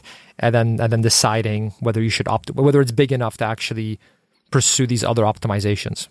Let's talk about the cash management rules that you guys did, because I know you guys started doing things with dollar cost averaging as well. Can you talk about, first, just for anybody not familiar, what dollar cost averaging is and why it's important, why you should care, why is it a tool you should be aware of in your investing toolbox? And then how did you guys deal with that in Passive? Because I believe that's a new feature you guys have as well. Yeah, for sure. So this is like another one of these classic features where, like, we've been thinking about having better cash management stuff for a long time. Pretty much within a few months of launching Passive, we had people saying, hey, I want the ability to do something with my cash. I want to, either withhold a very specific dollar amount indefinitely, or I want to only invest a certain amount with this set of calculations, right? And it was never like a high enough volume of requests for us to consider doing it. So that's kind of like one of our guiding development principles is like, how much are people demanding it? And if it's only one or two people every month asking for it, that's not really, a huge number, even though, yeah, you want to service it, but you have to recognize that you're also impacting all the other users by introducing this little extra bit of complexity, and by focusing on this versus the other things we could be doing. So, the reason why we did it recently is directly like as a response to the pandemic. So it's not something that we had planned to do. It's not something like we didn't have a roadmap saying, okay, when the next market crash happens, we will do this. It was more like when the market started tanking, all of a sudden we started getting a lot of requests from people saying, hey, I just contributed a bunch of money to my account so that I can, buy the dip, or kind of gradually rebalance my portfolio, and I want to allocate it slowly. I want to dollar cost average this in. How do I do that? And up until that point, the answer was, well, you could just like set up recurring transfers from your bank for, say $1,000 a week or whatever it is you want to contribute, and when that money hits your account, Passive will allocate it for you, And that's kind of like the way that we've told people how to do it up until now. But with the pandemic, people have not just been putting new money into their accounts, but they've also been having to rebalance. And a lot of people say, well, I want to do a rebalance, but I don't want to purchase everything immediately. I want to sell the things that are overweight, but I don't want to reallocate that right now. I want to take that $20,000 or whatever it is and allocate it over the next month or two so that I'm not necessarily, basically who knew how deep the dip was going to go. So they didn't want to do it all right away. They wanted to spread that out over time because everything was so volatile. And so that was when we realized, like, okay, this is something we really need to support. This has gone from like a very niche thing to something that we're getting, 10 or 15 emails a week demanding this. So we have to build it. And so that's what we did. So we basically built these cash management tools to help people do two things with their cash. So one would be the dollar cost averaging thing, where they only want to allocate a certain amount of cash at a time. And the other thing is for people who want to just retain a fixed dollar amount of cash. And so, we've always kind of like had the ability to keep cash in your account. So cash can be a part of your target, where you can say, I want like 20% of my portfolio in cash. And we will just calculate whatever that happens to be as it's being calculated and say, this is the cash target, and we're going to make sure that much stays in cash. But that's an amount that's like proportional to your total portfolio value. It's not a fixed dollar amount. So this cash management thing is like, now you can just add a rule and say, I want to keep $3,000 in my RRSP as cash, or I want to keep, and you can basically set the currency, you can set the account you want it into. It gives you like a very fine-grained level of control over how your cash is managed in your accounts. That's very interesting, yeah. And I mean, we'll have to do an episode sometime on dollar cost averaging just as a whole, sort of to discuss the pros and cons of each, because I get questions like this periodically as well, where people will say, okay, I don't know, sold the business or sold the rental property, or just, I don't know, got an inheritance, or maybe they just got a big bonus at work and they want to invest it. Should I do it all at once, or should I spread it out over a certain period of time? And so there's really pros and cons of doing it all at once versus spreading it out. From all the research that I've seen, you have a higher probability of gaining more if you do it all at once, but that's not a guarantee. So you may also get unlucky, and you may actually end up worse off by doing it all at once. But the math from what I've seen has shown that you are better off doing it all at once.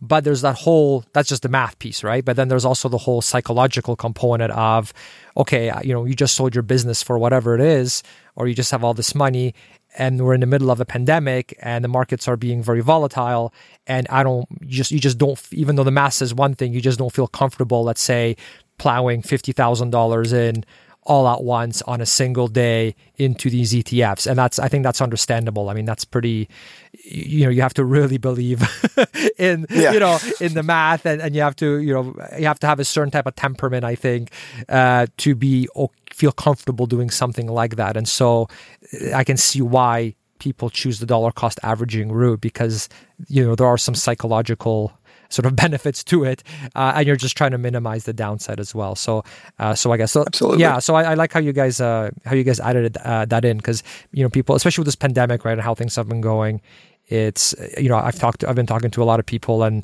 yeah, I mean, people aren't sure, are we going to have another giant dip really soon? Are we going to have another 20% correction? Even though now we're almost at back highs, right? Maybe we're in a bull trap, right? Yeah, like, so who yeah, like nobody can consistently correctly predict these things, right? And so it's understandable if someone's got, let's say, 20K, 10, even 10K to invest, maybe you don't want to do it all at once. Is there a certain, when it comes to dollar cost averaging, do you have a certain time frame that you like to use? Like, for example, let's say someone has, let's use $10,000 as an example.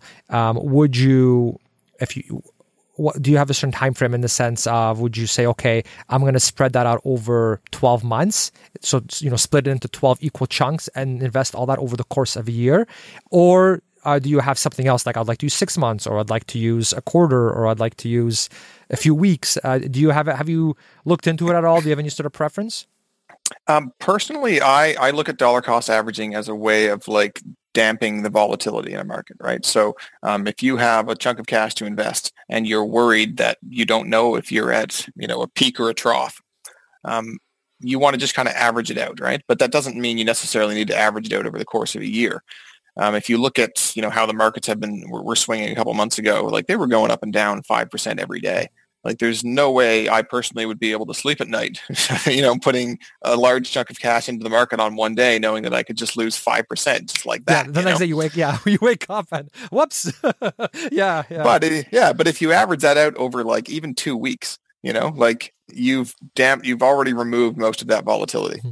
So for me personally, I don't look at it as like a long-term thing to do, other than in terms of like ongoing contributions. Like, I'm contributing, say $1,000 a month. Well, that's going to happen forever. And that is a form of like dollar cost averaging to some extent. Right. But in terms of like just a lump sum, I personally would be much more biased towards getting it into the market as soon as possible, but just trying to filter out whatever daily volatility there might be. For sure.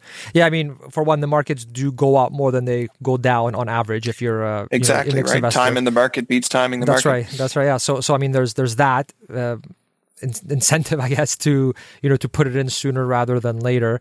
And then also, I mean, you could be, if you stretch it over something long, like I would say a course of a year, you're also now missing out on dividend payments as well, right? Because that money is sitting in probably a high interest savings account waiting to be invested. And yeah, you might be earning some interest on that, but you're also missing out on dividends if that was invested. So you're missing on dividends for sure.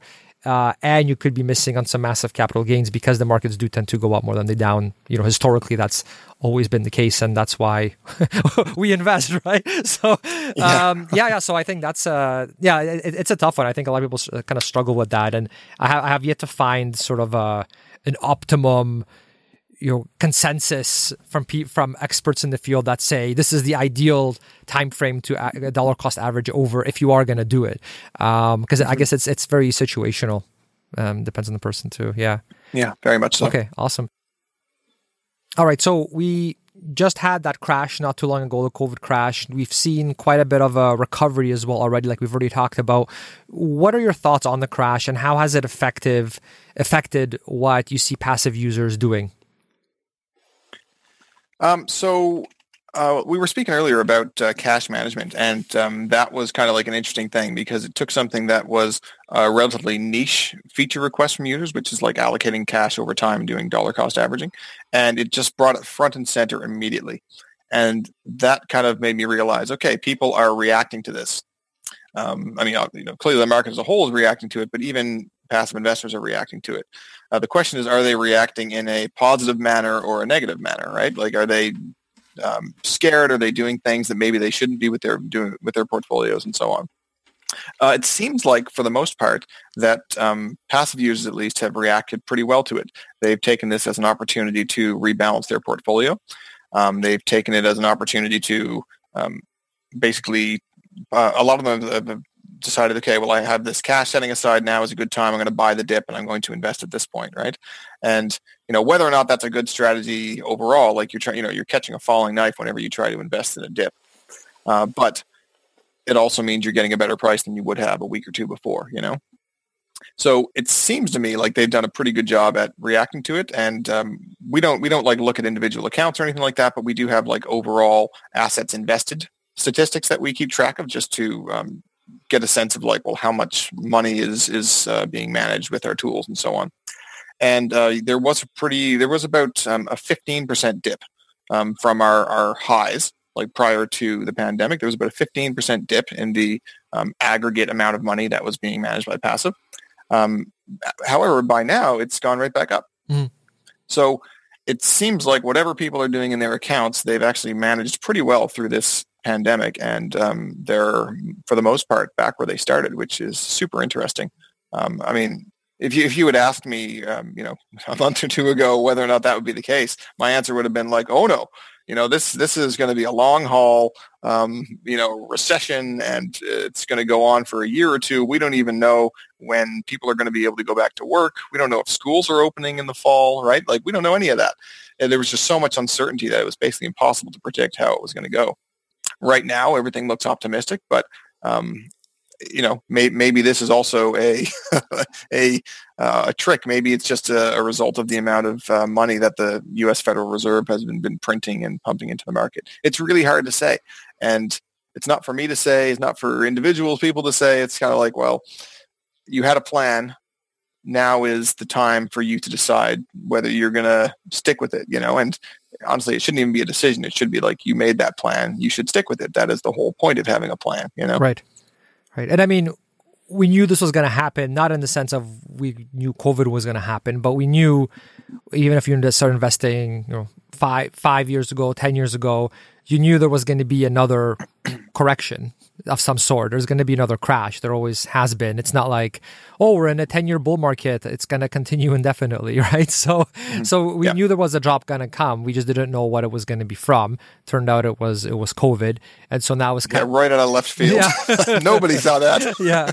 So I mean, now it's kind of a time where you get to see, okay, how's my asset allocation now that I've actually experienced that dip? How was I able to sleep through it? Was I stressed out? Was I freaking out? So yeah, I think it's a good reflection time for investors to see, because I remember too, like I'm turning 36 this year, And I remember one of the, some of the, older investors that are like, in their 50s and, they would say things like, oh, well, you young guys and girls, you've never really experienced like a gigantic decline, right? Because, when 2008 happened, you were maybe like fresh, like in my case, I was fresh out of school when like, my first job when 2008 happened, and so I didn't have like a giant portfolio at that time.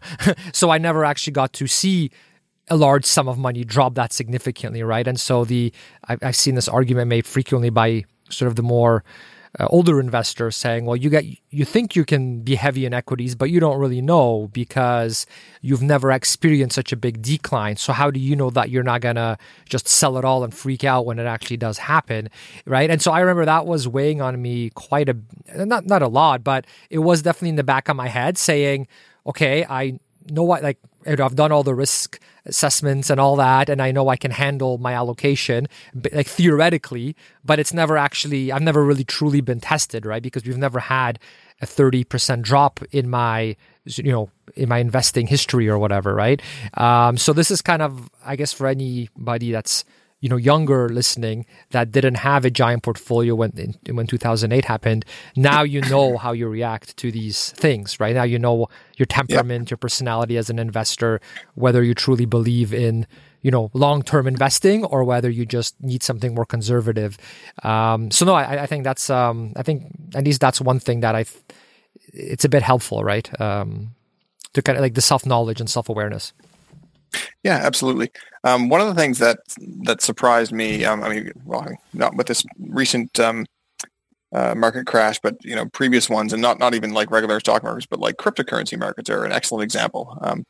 Is like just how psychologically stressful it can be when you see how much money you lost, and even if it's not a real loss, even if, like a paper loss, can be very very distracting.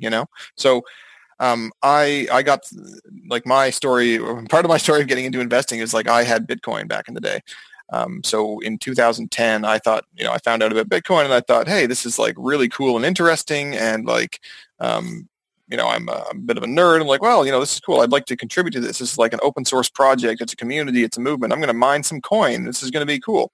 And so I did that for a while. I mined some, I bought some, I traded for some. And in the end, I ended up with, I had a few hundred Bitcoin at one point. Nice. Yeah. Which was worth almost nothing back in the day. Right. So, my like total cost of like getting that many Bitcoin was like $400 or something, like it was wow. Nothing. Yeah, right. Yeah. And in the time between, 2010 and now, there's been like, I think 3 major like pumps and crashes in the Bitcoin, and not just Bitcoin, but cryptocurrency as a whole, and all of them are really bad. It's not like you see like a 20% drop. It's like the markets will often change by 10% or 20% on a daily basis. It's pretty common. It's I almost look at the cryptocurrency markets as like this weird super amplified version of the regular markets where everything happens on faster timescales and it's so much more severe. Yeah. So the first crash that I experienced was after, this was in 2011 or 2012. I can't remember the exact dates. It was one of the earlier ones, but like the price of Bitcoin had gone up to like $36 and I had made several thousand at that point. My money had gone up like almost 10x. And I was, I was thinking, I did a really good job at this. I'm super smart, right? And then the bottom fell out of the market and it went down below where I had even gotten in, right? So where at one point I had, I was up 500%. And then, just a few weeks later, I was now down at like minus 50% relative to where I'd gotten in. And if, you look at that relative to where you got in, 50% is a pretty bad loss, right? Yeah. When you look at it compared to what the peak was, and that's what everyone compares themselves to is the peak. Oh, if I had only sold at the peak, right? That's like 90% losses. Like it's really bad. Yeah. And that's stressful. And then that happened like 2 or 3 more times as I, kind of gradually sold. And as the price went, I kind of gradually sold. So I didn't actually end up with that many Bitcoins at the end of it. But, it was like a learning experience for me on just how painful it can be to see your wealth evaporate, even when it wasn't really real wealth to begin with, Yeah. It's funny. I have a friend who got in pretty early with the Bitcoin and the volatility of it has made him so numb to volatility. So I remember, just because it's so relative, I know what you're used to. So I remember talking to him like, oh man, the market just fell, 5%. And he's like, 5%? He just kind of just shrugs that off because he's like, with Bitcoin, I'm used to like double-digit declines and increases over like a day, It's so it's pretty. It's interesting how it's so it's all relative, right? And what you're used to, and your psychology, and however Whereas there's some people, right, where they see like a 2% drop in a day, and they could be panicking, right? So yeah. Hence all those risk assessment questionnaires. Yeah, it's great training. Yeah. So just so this can happen, and it does happen. So there you go. Yeah. So yeah, let's talk a bit about market speculation. So as we're recording this, we've seen a massive drop in the market due to COVID-19, and then now recently we've seen a very rapid recovery. And so just from the conversations that I've been having, it seems like some people are speculating that we're going to have another large drop, while others are in the belief that the worst is already over. So how do you personally invest? How do you deal with this kind of speculation? And what do you think we should do when we get a hunch? And I'm using air quotes here, like a hunch that the markets are going to go up or they're going to go down in the future. I mean, I think we all maybe get these hunches from time to time. How do you deal with it? What do you think is the best way to approach this kind of thing? I personally am not good at predicting where markets are going to go at all. And I know this because I've tried to do it. I've also done paper things where I've said, wrote a note to myself, I think the markets are overvalued and will decline below this level by X date, right? And I kind of test myself on this, and I'm always wrong. It always does the opposite of what I say. So, in terms of steps I would take to approach it, number one, I would say ignore it. Number two, if you can't ignore it, try doing the opposite of what you feel like doing. It's me personally, I have a really hard time having any sort of certainty about where things are going. And I've kind of learned that about myself. And so now I know that, and I kind of factor that in whenever I'm feeling scared about something, or, I think I've got this cool thing that nobody else has noticed. And the answer is you probably don't, You think about the major investment banks, and they've got armies of PhDs whose job is to find these diamonds in the rough, which are undervalued companies, or companies that are have this new product or development on the horizon that's going to fundamentally change the nature of their business. They've got people in there, and they're finding about all of this stuff, and they're placing their bets on that, And they do it not just for the big companies, but for every publicly traded company. So there's not a lot of diamonds in the rough that you can find on your own, at least being relatively sure that this is what it is, So just knowing that, and knowing that even the big investment banks don't see massively outsized returns on their investments makes it seem to me that for the most part, doing that sort of in-depth research into companies, there's not a lot of money you can make as an individual, and so it's probably better to avoid it. Now, that said, people like to invest in things they believe in, I think that's one of the big reasons why Tesla is so highly valued, If you think about what the company would have to do to ever really justify those valuations on a fundamental basis, they pretty much have to own the world automobile market. Right. Well, we had something similar happen with the marijuana stocks in Canada, I remember, not that long ago. Yeah, exactly. Right. It happens to Yeah, and I think it's people being excited about it, and seeing that this is something I believe in and I want to happen, and I don't, they don't even do the fundamental math on whether a valuation is justified. They're just saying I want to be a part of this, and so they buy it, And it's enough people doing that it inflates the value. Now, obviously, fundamental analysis is not the only way to look at things, because if you look at, there are lots of stocks out there that have essentially defied gravity for a decade. It's their consistent valuation is way higher than what should be justified based on how much money they're making, but it stays up there. It doesn't go down, So at what point do you say, well, the markets are simply wrong and they're always going to be wrong, versus there's this extra thing, which is people's enthusiasm that you need to factor into it, Yeah. Yeah. And you mentioned the banks with their teams of PhDs. So, I mean, they have the staffing for it and entire teams, as opposed to, you as one individual person, a solo show, trying to, you know, beat someone, you know, make the right bets. But they also have the, I'm sure they're probably spending millions on the different tools to analyze these different companies and, you know, all these different variables and all these different models that they have. So it's, yeah, just to reinforce the point that you're making about how difficult it can be to win, especially when you're competing against basically these teams of PhDs who also have these massive resources where they have data that we, and models that we just don't have access to as regular retail investors, essentially, right? So it's pretty hard to do that consistently, for sure. Yeah, totally. Yeah, yeah. You know, on a more broad sense, like, you know, there's two sides of the speculative side of things. You can like speculate on individual stocks, or you can speculate on the market as a whole. And that's like the concept of buying a dip, you know, like if there's a short-term market correction, well, you know, maybe I should plow some extra money in, or maybe I should have been holding back money all this time, ready to deploy it when that dip happens, you know? And that's also really hard to pull off because you never really know when you're at the bottom of a dip, and it's hard to know when something is like really truly overvalued and due for a correction versus no, that's just the way things are going. You know, One of the examples I like to use is Alan Greenspan giving a talk about the dot-com bubble back in 1996. So in December 1996, Alan Greenspan, who was the Federal Reserve Board chairman at the time. So he gave a speech about the state of the stock market. And so this was, you know, pretty much in the early days of the bubble. So the internet was new, but it was clear that it was like going to be a big important thing, and everybody was super hyped up about it. And the market was just going bananas. And so he used this term called irrational exuberance to describe what he saw the market doing. He was basically saying there's too many people who are being irrational, and they think this is going to go bananas forever, and they think they're all going to get rich.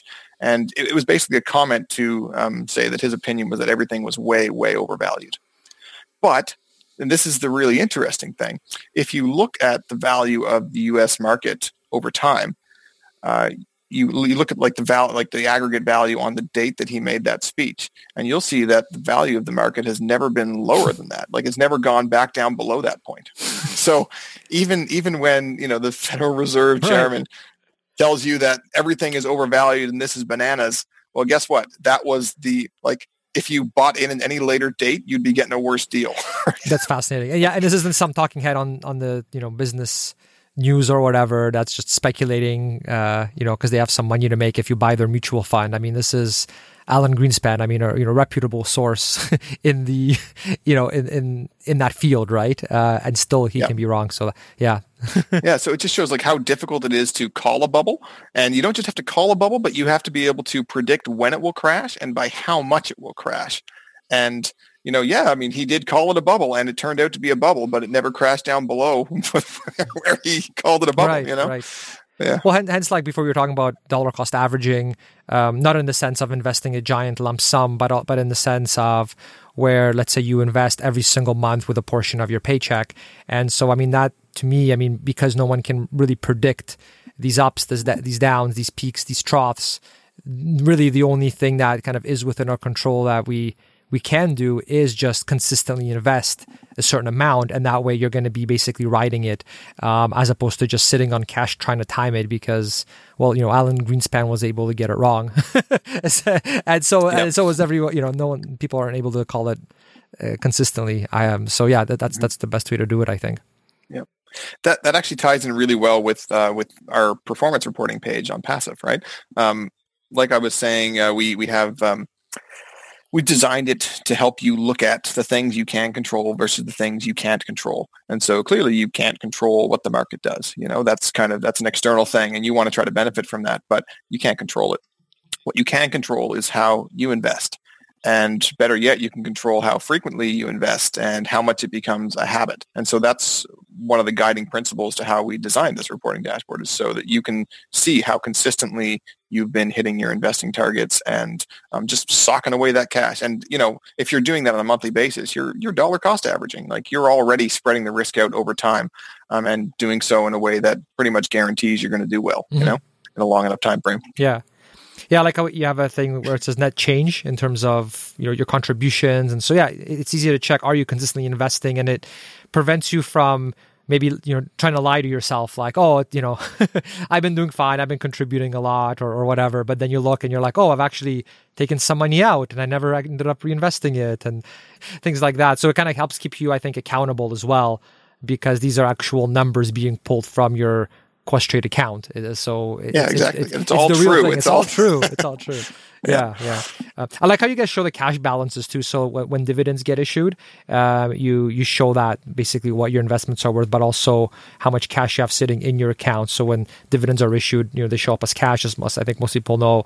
And so it's always nice, you know, you check your portfolio balance and you say, oh, I've got, let's say, a few thousand in dividends here of cash now that just arrived in my account. So okay, let's invest that money. So I thought that was pretty nice too, instead of having to like log into each account and say, okay, how much cash do I have in this one?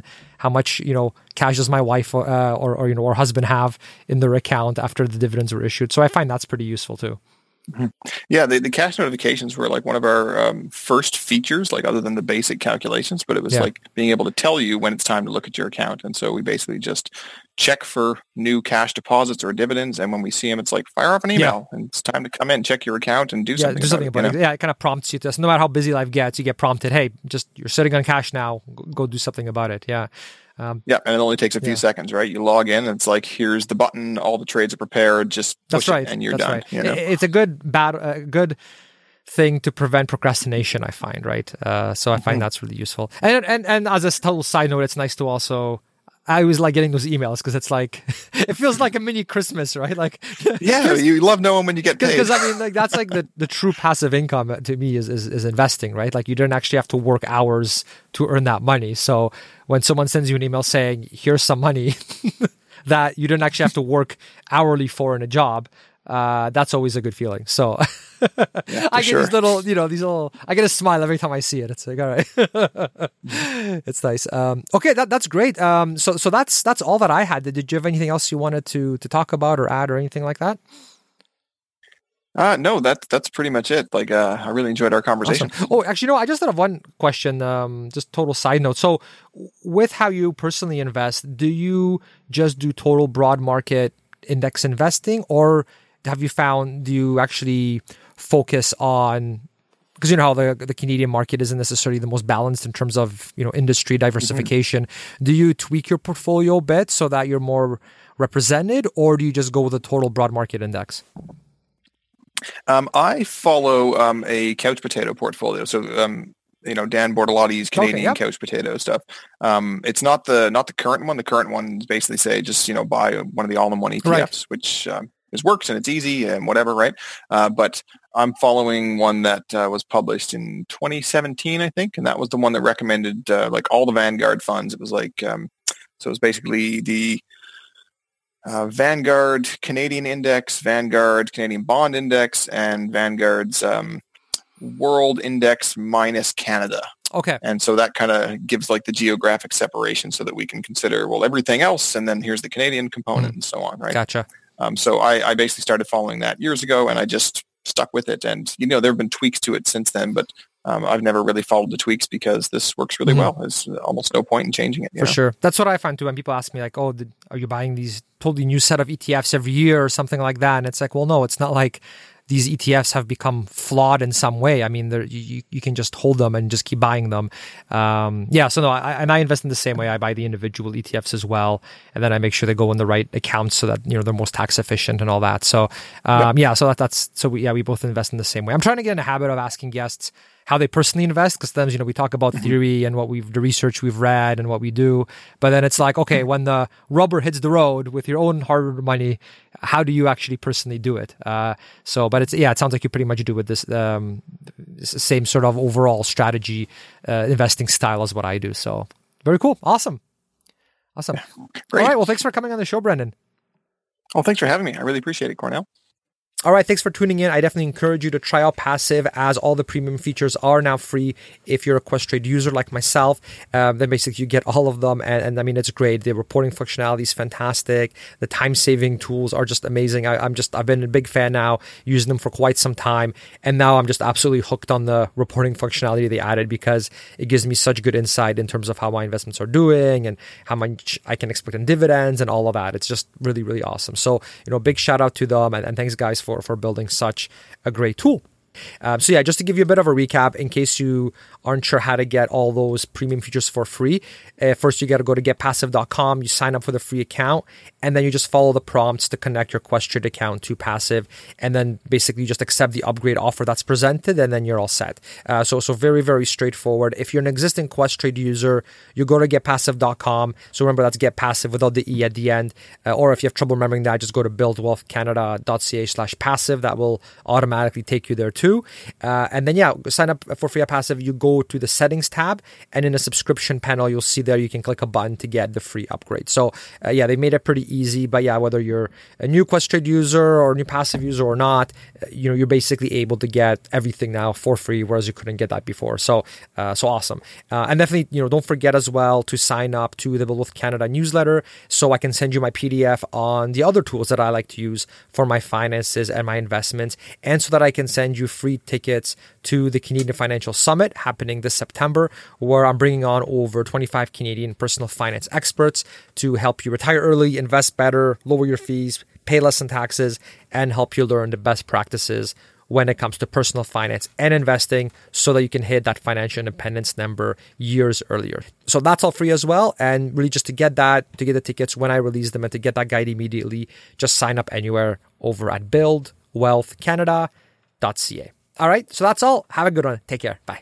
Thanks for listening to the Build Wealth Canada podcast at www.buildwealthcanada.ca.